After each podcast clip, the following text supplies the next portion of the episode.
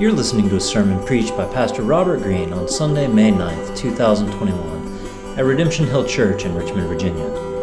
For more information about the church, visit us online at redemptionhill.com. All right, good morning. Good to see everybody this morning. When um, my family set out to uh, pour the foundation for our shed, we debated whether or not to write anything into the wet cement. I don't know if you've ever had that moment in your life, but do we put our names in it? Do we put the dates in it?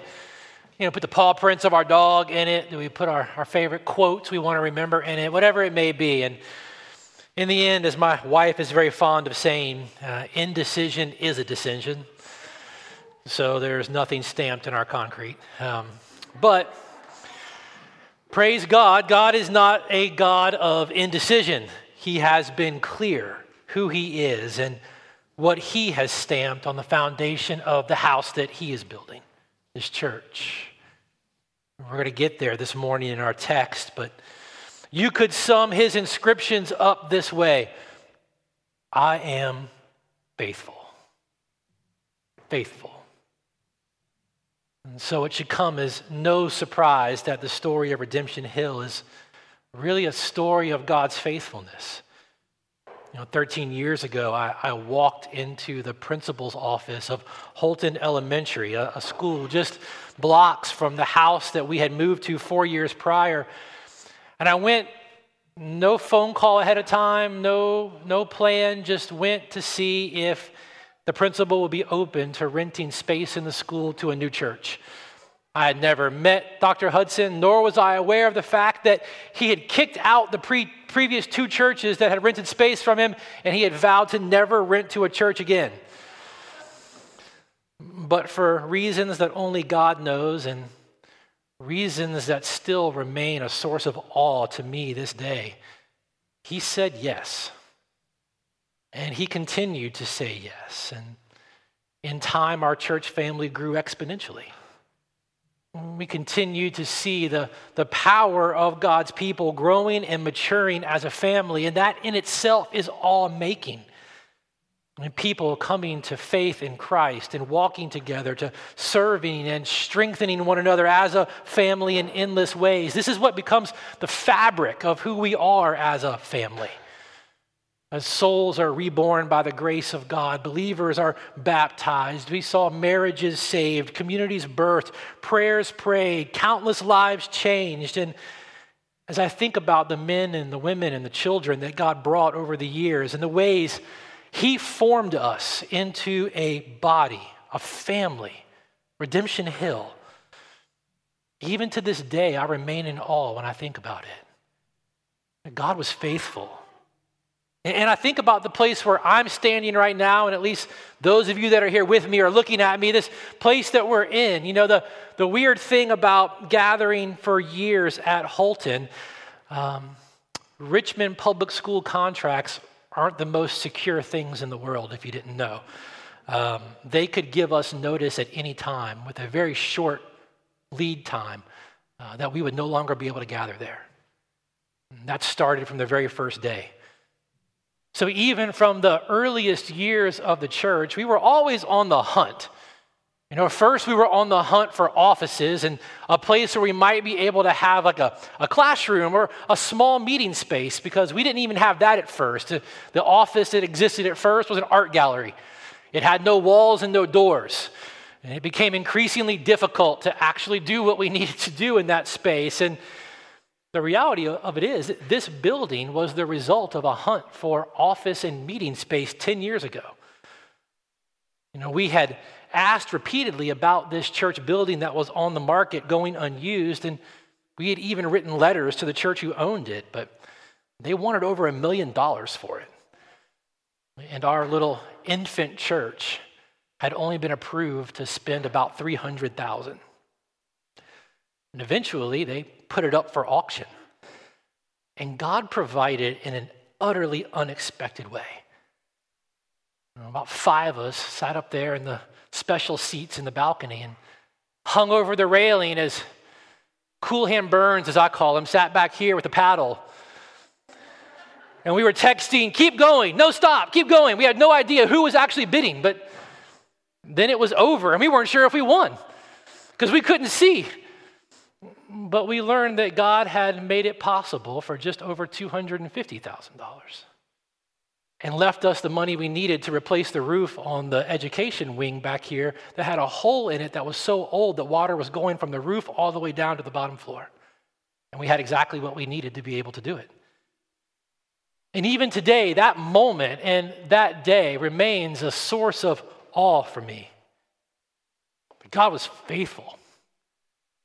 You know, with that happening, we all of a sudden had a place where we could have offices where we could work that had walls and doors, and we could actually meet with people privately.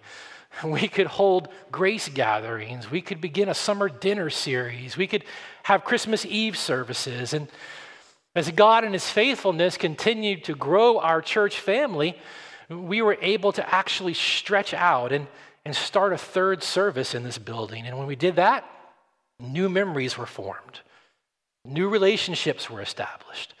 New giftings in the family began to emerge and rise to the surface. And again, God was proving his faithfulness. You know, and that family growth, it eventually tested the limits of the pastor's ability to oversee the family well. And so we sought his wisdom for the church family. And at the end of 2018, around the beginning of 2019, we intentionally kind of reorganized from one group of elders overseeing three services to, to a decision to lead and oversee in a more intentional and healthier way, as we had two elder groups overseeing one church and two congregations. And as we moved forward, we saw that God remained faithful. And last spring, just 14 months or so after that decision, the whole world changed. And again, we sought his wisdom, and it seemed clear that for the health of our family in crisis, we would be one collected family under one group of pastors who could care and oversee and lead Redemption Hill through the process. And in the blink of an eye, the way of life for our church family was changed. You know, we had no way of being able to anticipate the year of ministry and strain that would lay ahead. You know, the extended months that it proved to be of not being able to gather as a people, doing life as a church family with, without any sense of normalcy. All of it in the midst of walking through cultural tensions and a polarizing and very contentious election season. You know, all of us in this have walked through a, a season of loss not being able to gather together, not being able to be physically present with each other. It strained all of us. No, we weren't meant to go through all of this like that.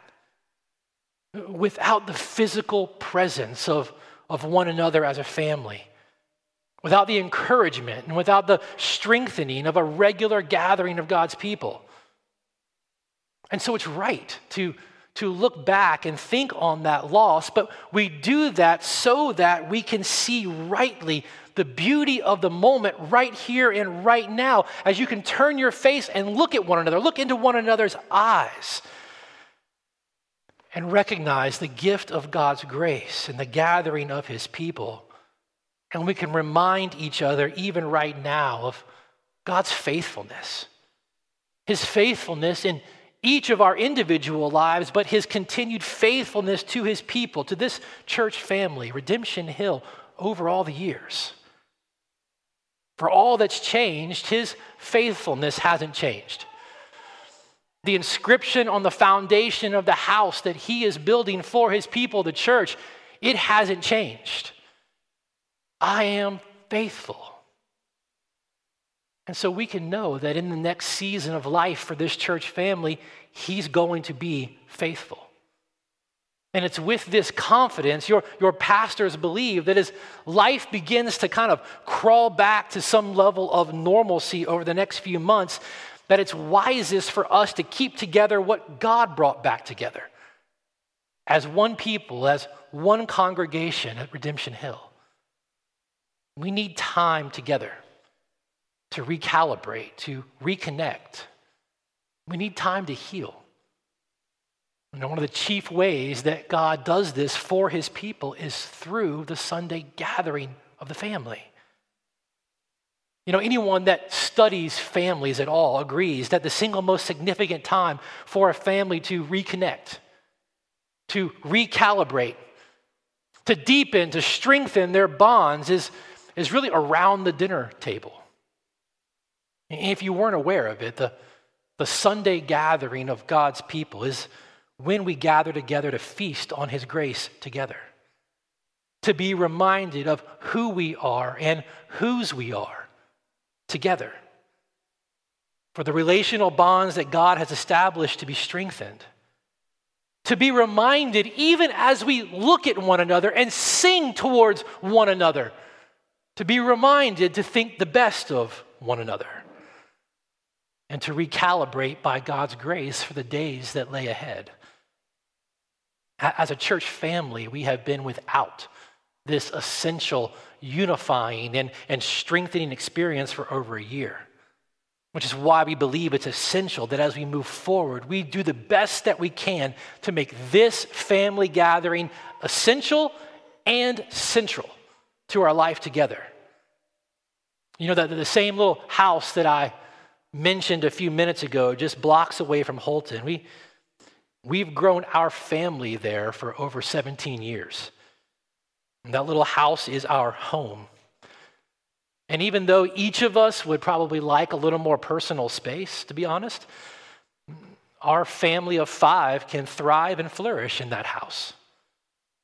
You know, if God grew our family in number, our home wouldn't be able to serve us as well in, in the manner of thriving. But for us as a church family, it's really not that different. This particular space, this home, it served our family well. It's filled with a, a decade of memories of life and ministry. You know, for those who have gathered and grown at this particular space week after week, the potential of possibly parting from this home for a season, just as if I had to part from my family home on Maple Shade Lane, it would be bittersweet. But we can look. We can look at God's faithfulness, and we can look at what God is doing in our family. And we can look and see what our family needs for health and stability, and we can be thankful. Thankful for God's faithfulness to always provide what we need in each season. And these walls and these pews, even the pews, I know some of you don't agree, but even the pews have been His provision for us. And so we can look to them and we can look to Him with the expectation for what He what he and his faithfulness will continue to do for his people. He's faithful, and we're faithful to him. And it's here that, as I think about it, I, I'm in awe again. See, because of your faithfulness, faithfulness to be God's people, faithfulness to entrust your pastors at Redemption Hill with, with your tithes, with your offerings, with your resources we're actually in a place to be able to own a property on just shy of six acres in the heart of our city. Literally just one mile from the place where God saw fit to plant us 13 years ago. And there's so much in that to communicate.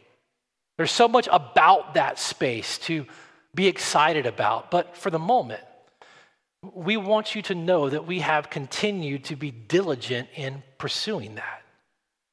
I mean, we're working to get as much information about that as we can and to get it to you as quickly as possible. But for now, I, I want, I want to say this. I, I want to honestly say that as I, I, I look at that, I'm in awe. I'm in awe that this pop property, this, this possibility is even available at this time. At such a critical time in the life of our church family that through your faithfulness, we have the ability to actually move forward with it. And that God and His faithfulness has provided even the opportunity. Friends, He is faithful. He will always be faithful. This is what we can count on. This is what we have to remember. And as we pick back up in Paul's letter to Timothy, Paul is continuing to beat the drum of what it is we have to remember. And essentially, it's that God is faithful. He has been, He continues to be, He always will be. Listen to what Paul has to say to us today through his letter to Timothy. Look at verse 14. Remind them of these things. Remember. Remember. This is what is essential for your health. Remember. Jesus Christ, risen from the dead, the offspring of David, as preached in my gospel. Remember. Remember him. Remember that the word of God is not bound. Remember that if we endure, we will also reign with him. Remember, if we're faithless, he remains faithful. He always has been, he always will be, because he can't deny himself. Keep reminding yourself and keep reminding the church that God's grace in and through his Son wins because God is faithful. Keep reminding yourself and keep reminding the church because you're forgetful. We so easily forget these things. If you've ever wondered why we're so repetitive around here, here's your biblical foundation for it. Remind them of these things Present, active, indicative. Remind them now and keep on reminding them. Never stop reminding them. Never move on from these things. This is it. I don't do rants because this is really all I've got. I told the first service, you want rants on something, go to YouTube. Or don't go to YouTube. Not healthy for you. But this is it. This is all we've got. But here's the thing it's the best thing to have. We, we were watching a show just the other night. It's, it's loosely based a little bit on Rick Pitino if you're a college basketball fan, but it's about a college coach who had won the national championship numerous times, but he got in trouble and he got fired and he became a pariah in the basketball world. And the only job available to him, given what he had done, was coaching private high school girls basketball in California. And so he goes, and you can imagine the, the culture shock from him trying to move from where he was to where he is. And in the first game they play, they're getting killed, and halftime comes around. And he has this moment of honesty and this moment of, uh, of just clarity with this team. And he gives them the big halftime speech. And then he looks at them and he says, I imagine a lot of you are just disappointed in that. Famous coach, buckets of national championships, and all that I've got for you is go out there and try your hardest. And he said, But here's the thing that's all there really is. That's all I've got. There's the secret, it's out. That's all there is. Friends, this is all there is. Remind them of these things. Keep your attention on Jesus. Set your heart on Him. Root yourself in the reality that God's grace and faithfulness wins. That's it. And that's all you need. Keep reminding them of these things. Because keeping your attention on Jesus will keep you from ruin. Keep reminding them of these things, not only because they're forgetful, but because every single day there are threats to the health and well being of God's people. And you and I know it to be true. We've experienced any number of them over the last year. From suffering to loss to separation, and even something more particularly akin to what Paul has in mind here the the influence of bad ideology or bad theology. Keep your attention on Jesus. because keeping your attention on Him will keep you from ruin. Remind them of these things. Keep reminding them of these things. And charge them before God not to quarrel about words.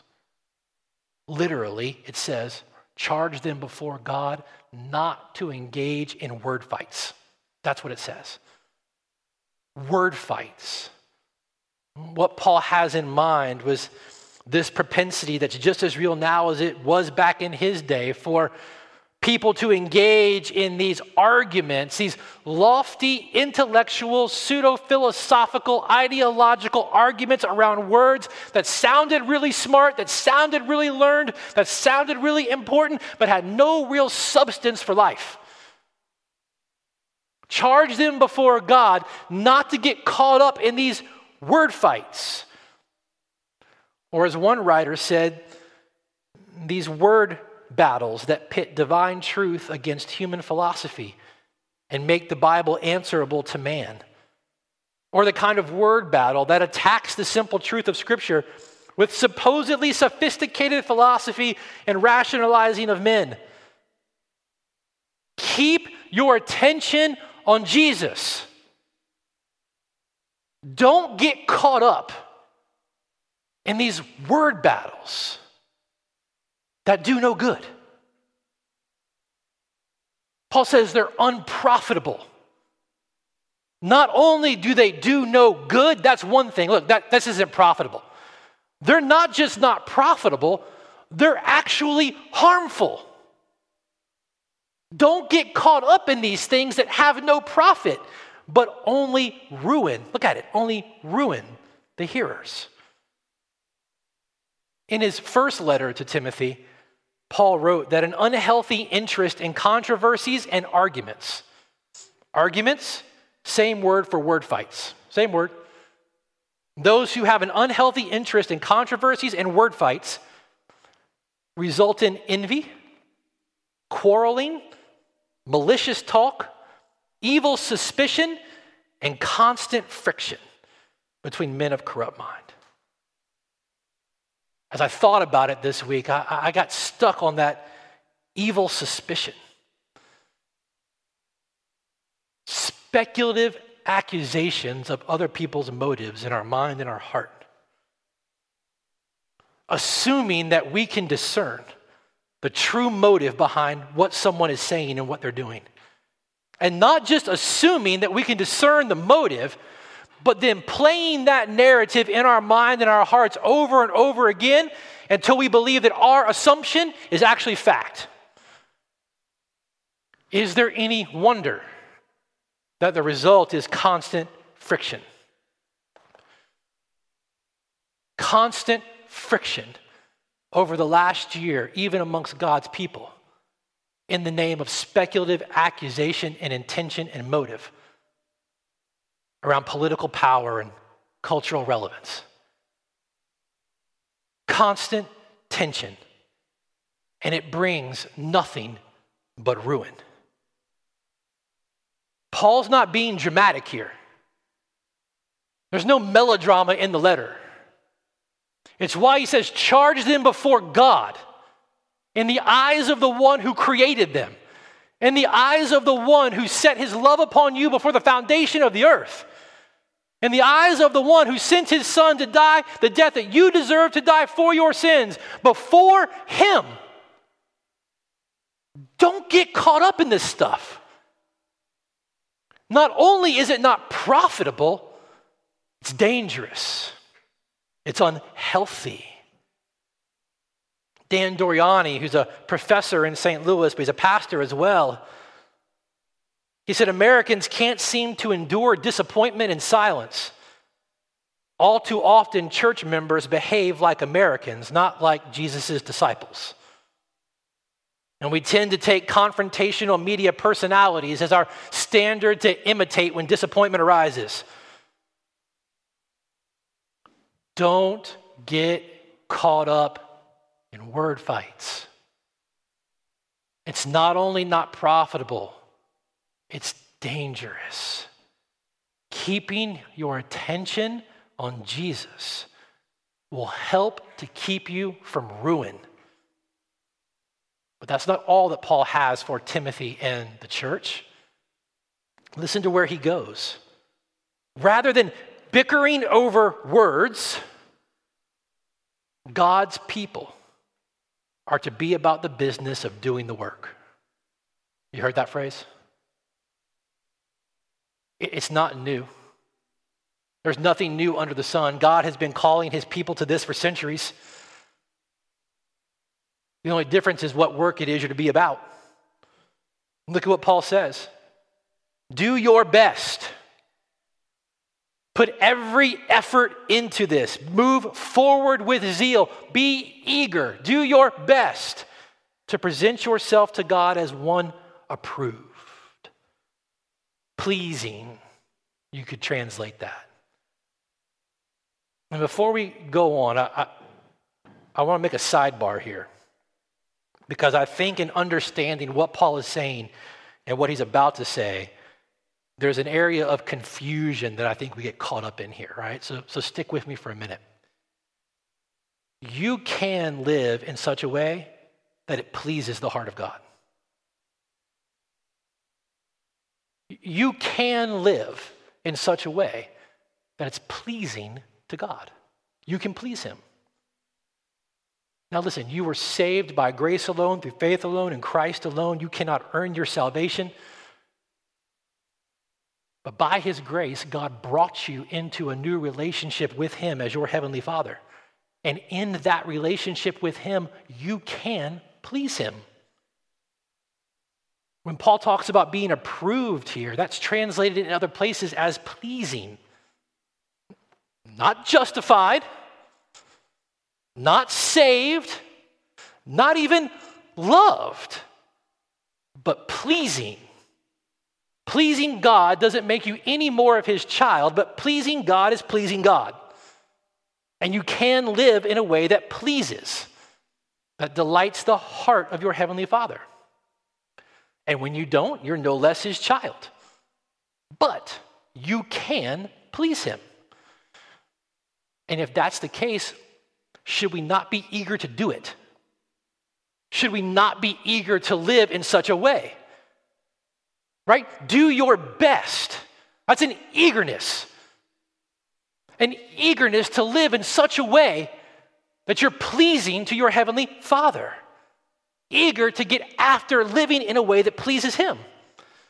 Now, listen, here's where confusion gets into our minds and our hearts. Paul is not talking about pleasing God as some kind of attempt at earning his love.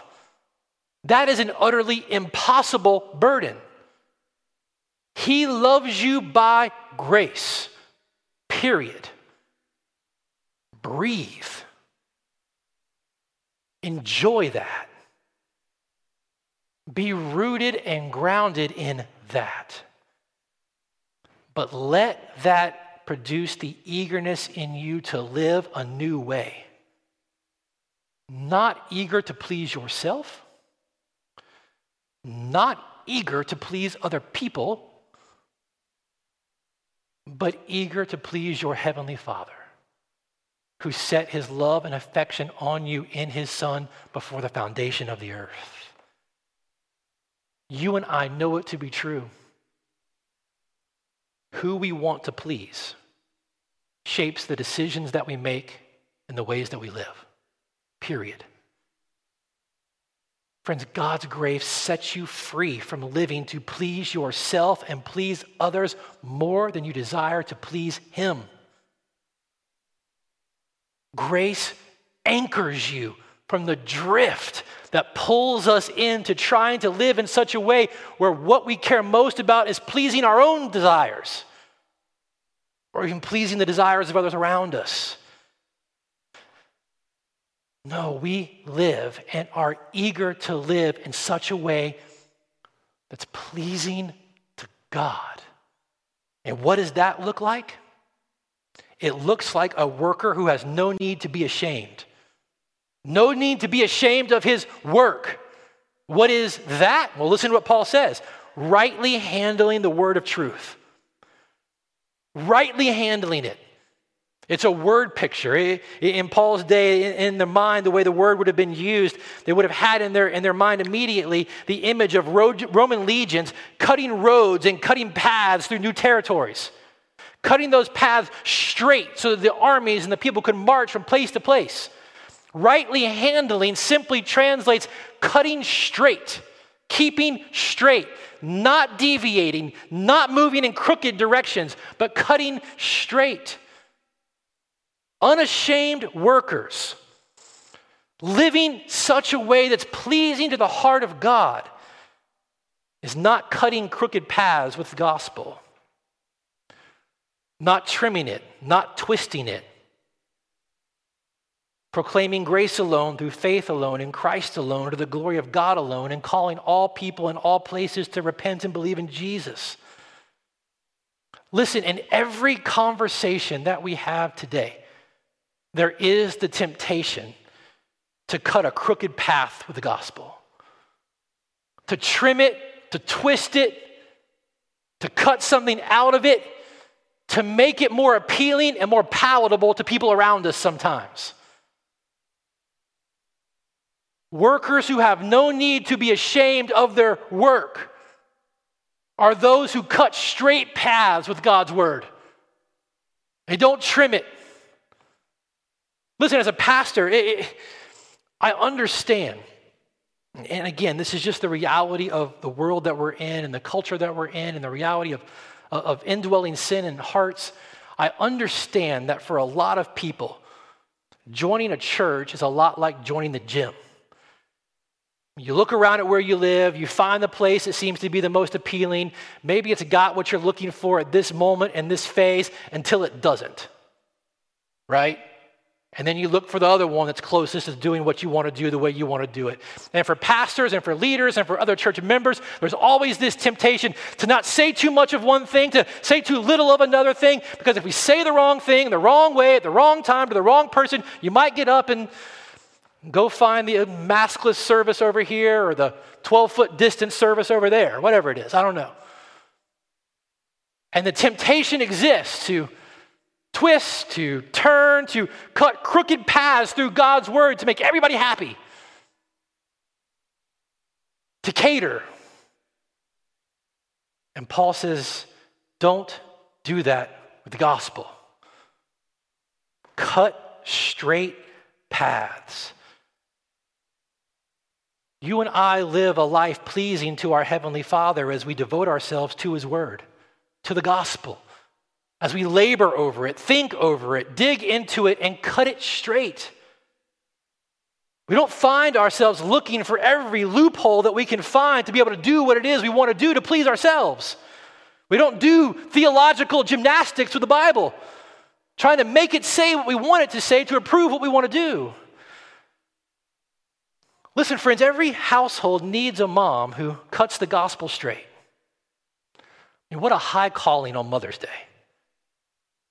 Timothy's mom and Timothy's grandmom cut the gospel straight. And look at the legacy that's left. Friends, be about doing the work of loving the gospel of Jesus, keeping your attention on Him,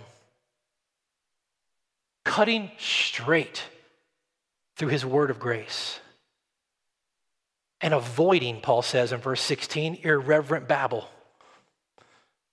Paul's got a, a bone in his mouth, he's not letting go.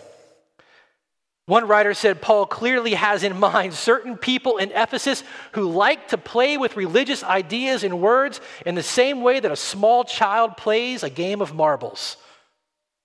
They speculate about God and weave high sounding theories about Christianity until they've reduced it to some kind of meaningless and vague philosophy.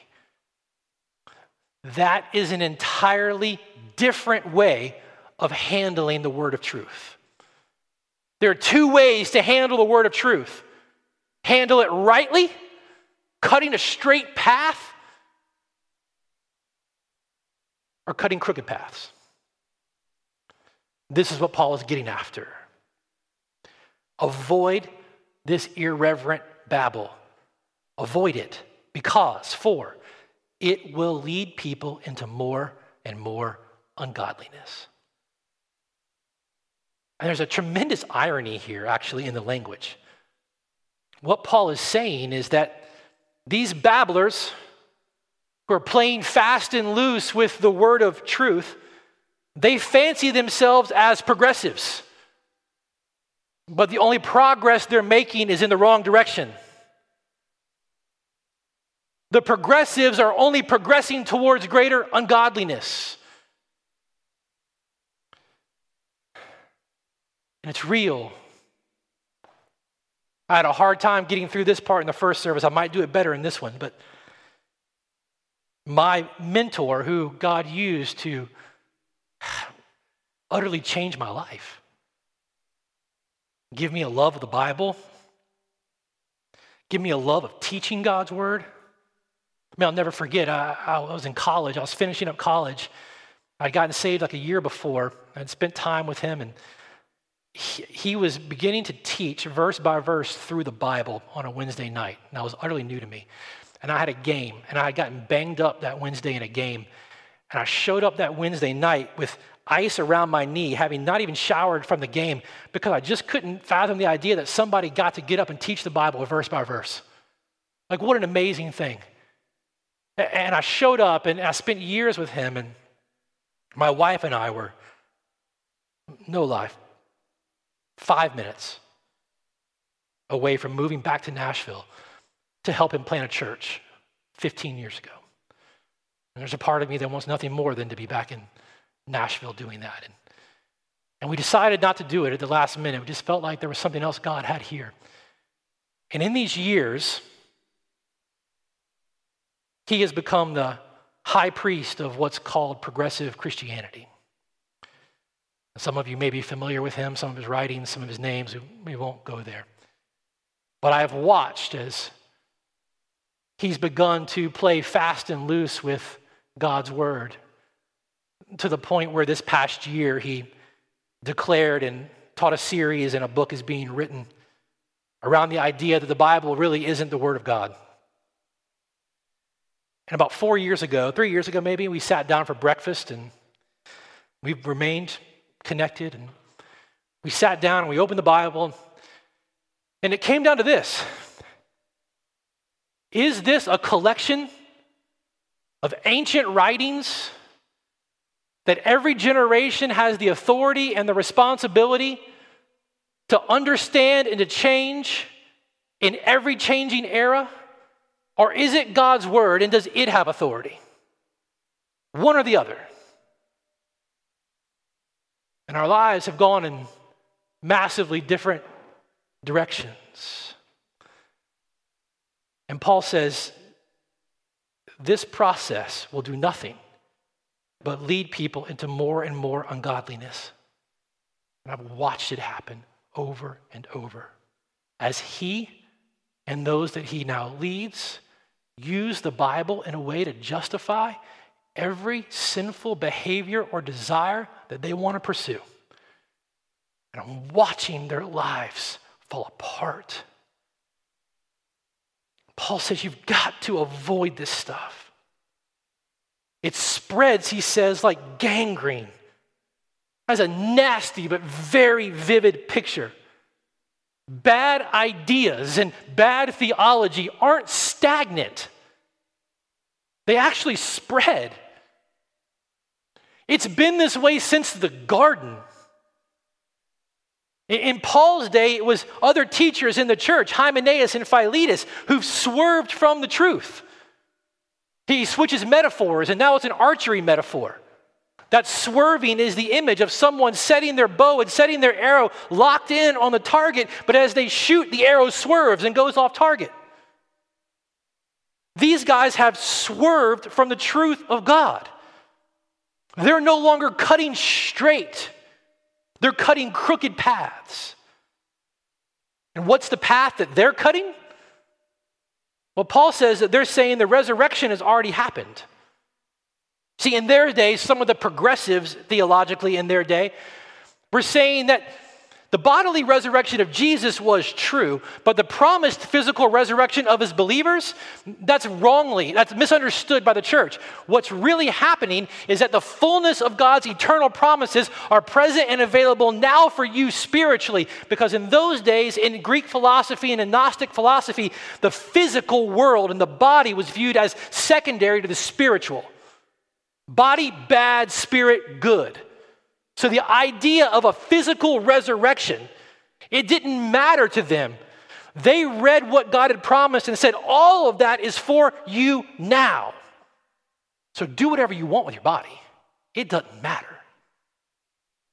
All those promises, they're for you now. It was their own health and wealth world. Candy coated lies and twisting the teaching of the word of truth is ultimately in itself a denial of the gospel. Because think about it in real life. If this was really true, what Hymenaeus and Philetus were teaching, a version of what many churches, not only in our country, but now around the world, are teaching, if it's really true, what hope is there for you in the future? Really?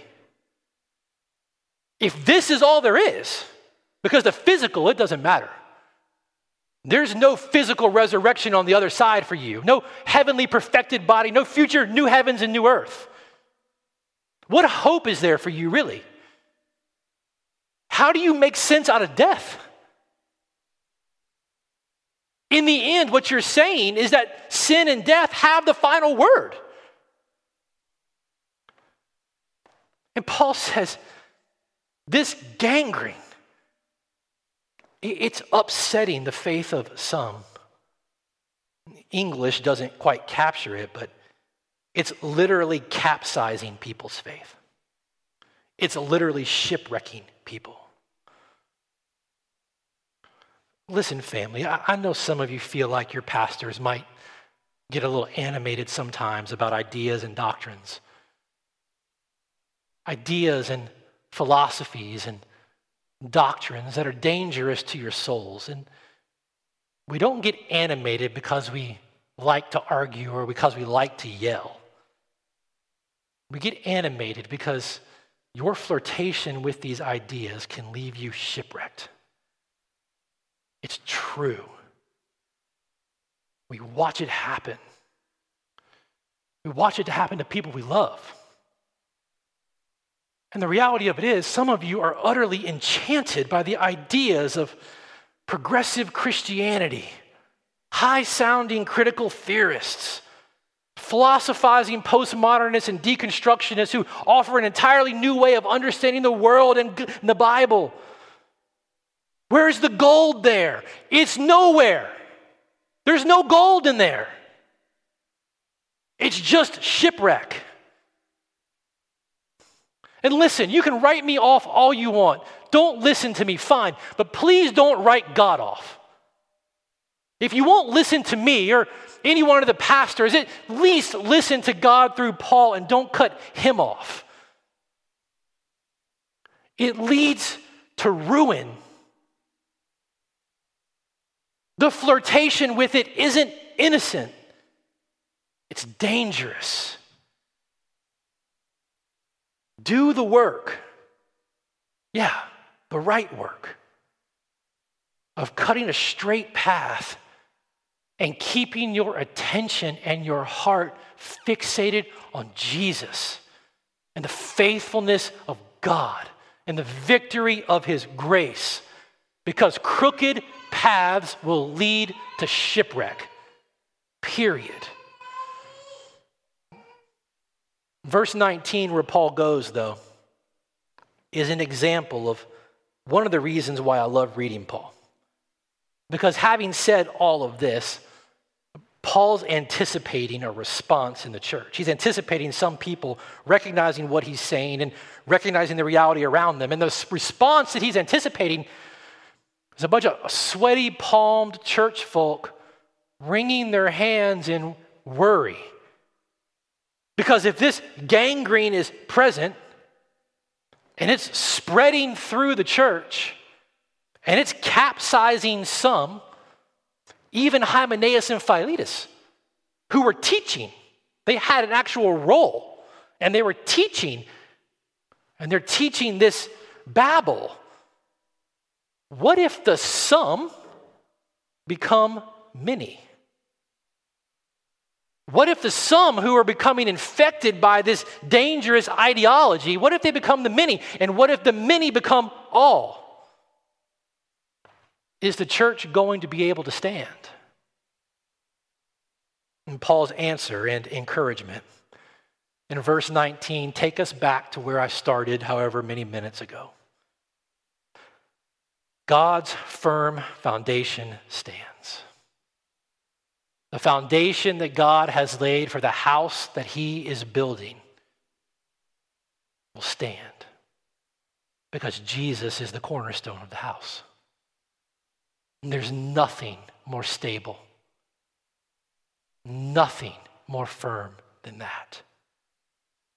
And the foundation that God has laid for the house, the church that he is building, Paul says it bears this seal. It has inscriptions on it. A couple of them.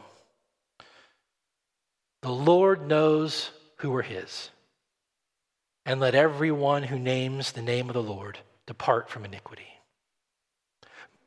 Paul's actually alluding back to a story in Israel's history. It's in Numbers 16. You can go read it this week. I'll, I'll, try to just briefly tell you the story so you can understand what Paul is saying. It's the story of, of what's known as Korah's rebellion. Korah gathered a, a couple of men and then a group behind them and came to Moses. and he came to Moses and challenged the authority of Moses and Aaron to be the leaders of God's people. Korah basically said, We're all holy. Why do you get the right to lead us? Why do you and Aaron and the, and the priests, the 250 priests, why do you get to lead us? We're all holy. So God told Moses to call the entire congregation of Israel together the next morning and to bring him and Aaron and the priests and then Korah and all of his group together.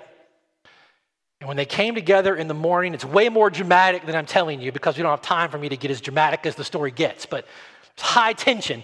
Come together the next morning. And when they come together, God says, I'll show you who mine are. This is what Paul is referring to. Come together tomorrow morning and I'll show who are mine. And so they come together. And in the morning, God tells Moses to tell the congregation, to tell the people of Israel to move away from the presence and the tents of Korah and his men. Don't touch anything as you separate yourself from them. And as the congregation separates themselves from Korah and his men, go read it in number 16. The ground opens up and swallows Korah and his men whole. Depart from that iniquity. I, know who are mine, and I will show you. Mine will separate themselves from this iniquity. I know who are mine, and I keep those who are mine.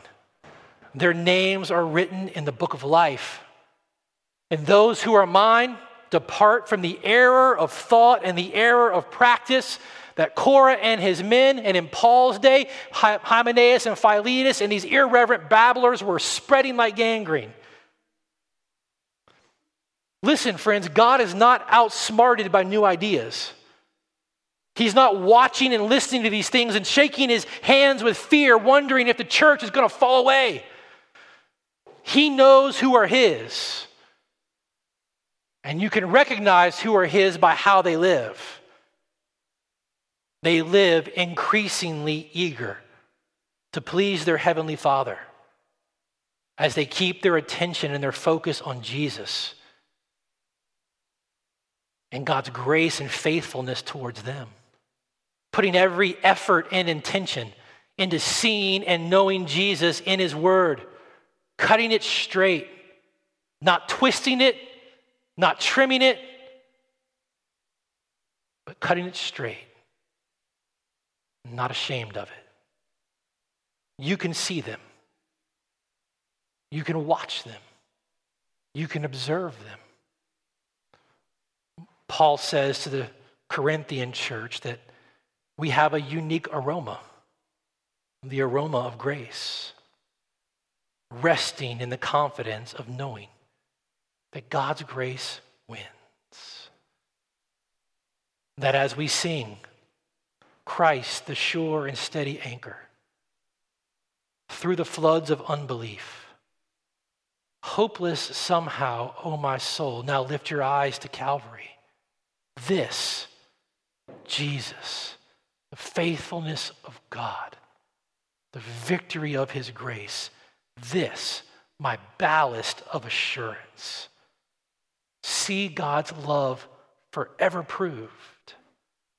I will hold fast to the anchor because it, the faithfulness of God, the victory of his grace, the work of his Son, it shall never be removed. He's faithful. He always has been. He always will be. Let me pray for us this morning as we prepare to respond to God's word together. Father, what we need this morning is a work of your Holy Spirit in our hearts. We need you to do work in us of fixing our attention, of fixing our focus, of fixing our delight on your faithfulness. Lord, we want to be a people who live lives eagerly desiring to please you. Uh, not so that we can earn anything. No, you have loved us by your grace. But because you've loved us by your grace, we want to live lives eager to please you. Eager to see and enjoy your Son. Eager to delight and surrender to your word eager to live in such a way that the aroma of your grace and faithfulness follows us everywhere that we go. Lord, help us. Help us in our unbelief. Help us in our struggle. Help us in our temptation. Help us in our disappointment. Help us in our confusion to remember your faithfulness. You're faithful. You can't deny yourself. You won't change. Help us.